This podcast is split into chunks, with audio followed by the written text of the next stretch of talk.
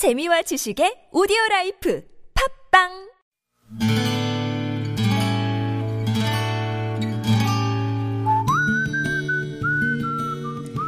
여러분 기억 속에서 여전히 반짝거리는 한 사람, 그 사람과의 추억을 떠올려 보는 시간, 당신이라는 참 좋은 사람. 오늘은 경기도 화성시 반월동에 사시는 김영희 씨의 참 좋은 사람을 만나봅니다.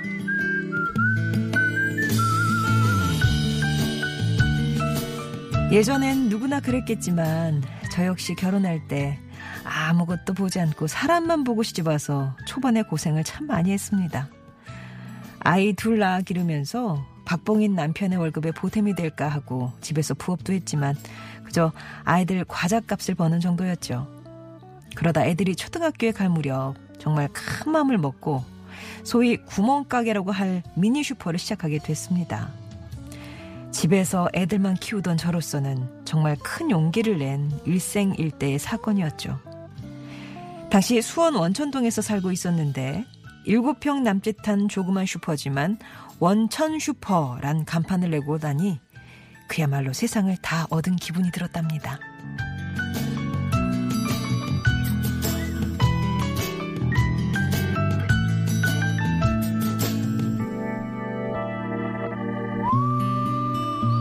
당시 저희 슈퍼가 세들어 있던 건물의 주인은 따로 있었는데요.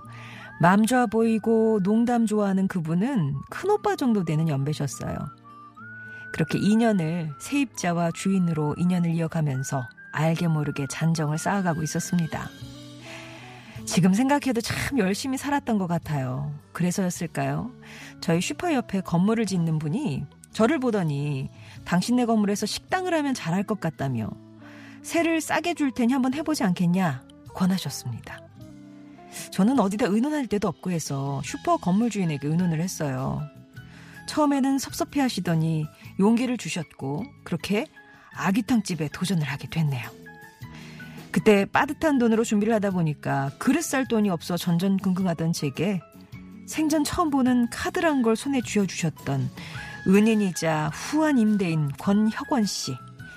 저는 당신이라는 참 좋은 사람 덕분에 멀리 있는 친척보다 가까운 이웃이 훨씬 든든하다는 걸 알게 됐습니다.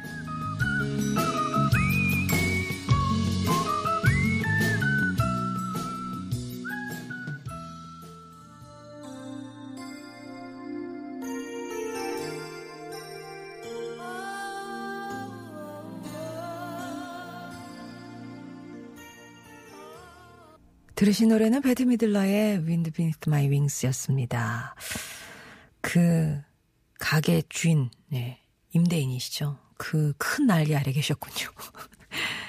오늘 김영희 씨 사연이었어요. 경기도 화성시 반월동에 사시는.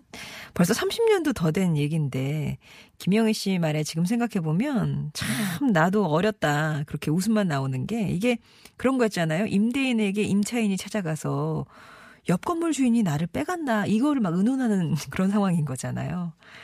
너무 의논할 대상이 없어서, 예. 그래도 흔쾌히 한번 해봐라. 이렇게 용기를 주셔서 40평이나 되는 식당을 열게 되셨다고 합니다. 근데, 이게 자본이 많았던 건 아니잖아요. 뭐 이렇게 빼다 보니까 그릇 살 돈이 없어서 전전긍긍하고 있었는데, 그래도 사장님이니까 돈이 좀 있지 않을까 생각이 나서 찾아가봤더니, 그때만 해도 카드라는 게 말만 들었지 한번 이제 써본 적도 없었는데 그거를 탁 쥐어주시더니 27일이 결제일이니까 그때 갚아라 이렇게 얘기를 하시더랍니다.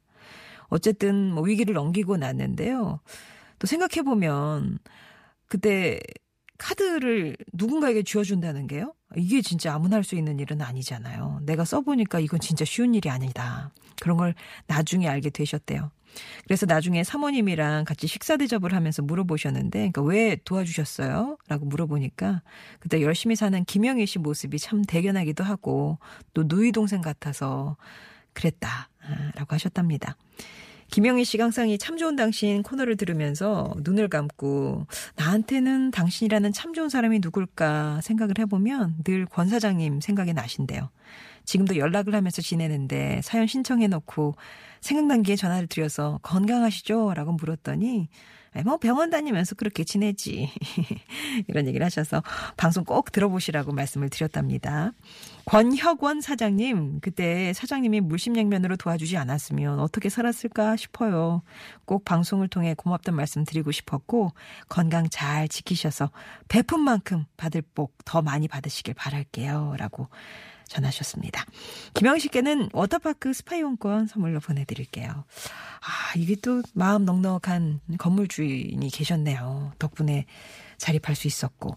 송정의 좋은 사람들 3부는요, 이렇게 여러분 추억 속에 당신이라는 참 좋은 사람 사연을 함께 합니다. 김영희처럼 눈을 감고 나한테 좋은 사람 하고 한번 떠올려 보세요.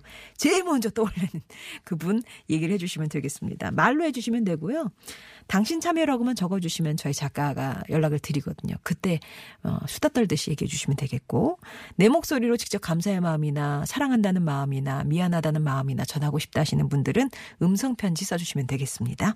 TBS 앱이나 50원의 1호 문자 메시지 우물정 0951번 무료 모바일 메신저 카카오톡 이용하셔서 참여 의사만 밝혀주시면 되겠어요. 그리고 또 참여 의사 밝혀주실 게 어, 저희 개국 특집 오픈 스튜디오 개방을 하는데요. 오실 분 모집합니다.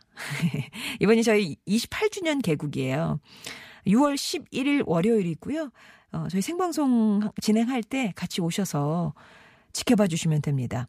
어, 사실 코너가 있긴 해요. 한창원의 책가방이를 저기 방송되는 날이라서 책을 들고 오시면 더 좋은데요. 여러분의 인생책 얘기. 아, 이건 좀 뭐, 그러니까 그걸 뭐, 뭐 낭독을 하셔. 이렇게 어려운 건 저희는 절대 안 시킵니다.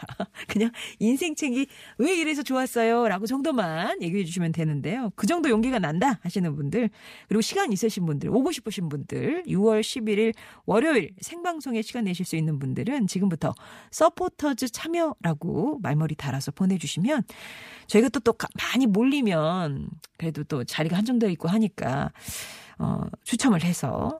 내지는 뭐 한 번도 참여 안 하셨던 저희가 몇 번 했거든요. 오픈 방송을요. 그래서 이전에 참여 안 하셨던 분들 위주로 해서 개별 연락을 드리도록 하겠습니다. 서포터즈 참여라고 보내주시면 되겠어요. 50원 1호 문자 메시지 우물정 0951번. 무료 모바일 메신저 카카오톡 TBS 앱 열려 있습니다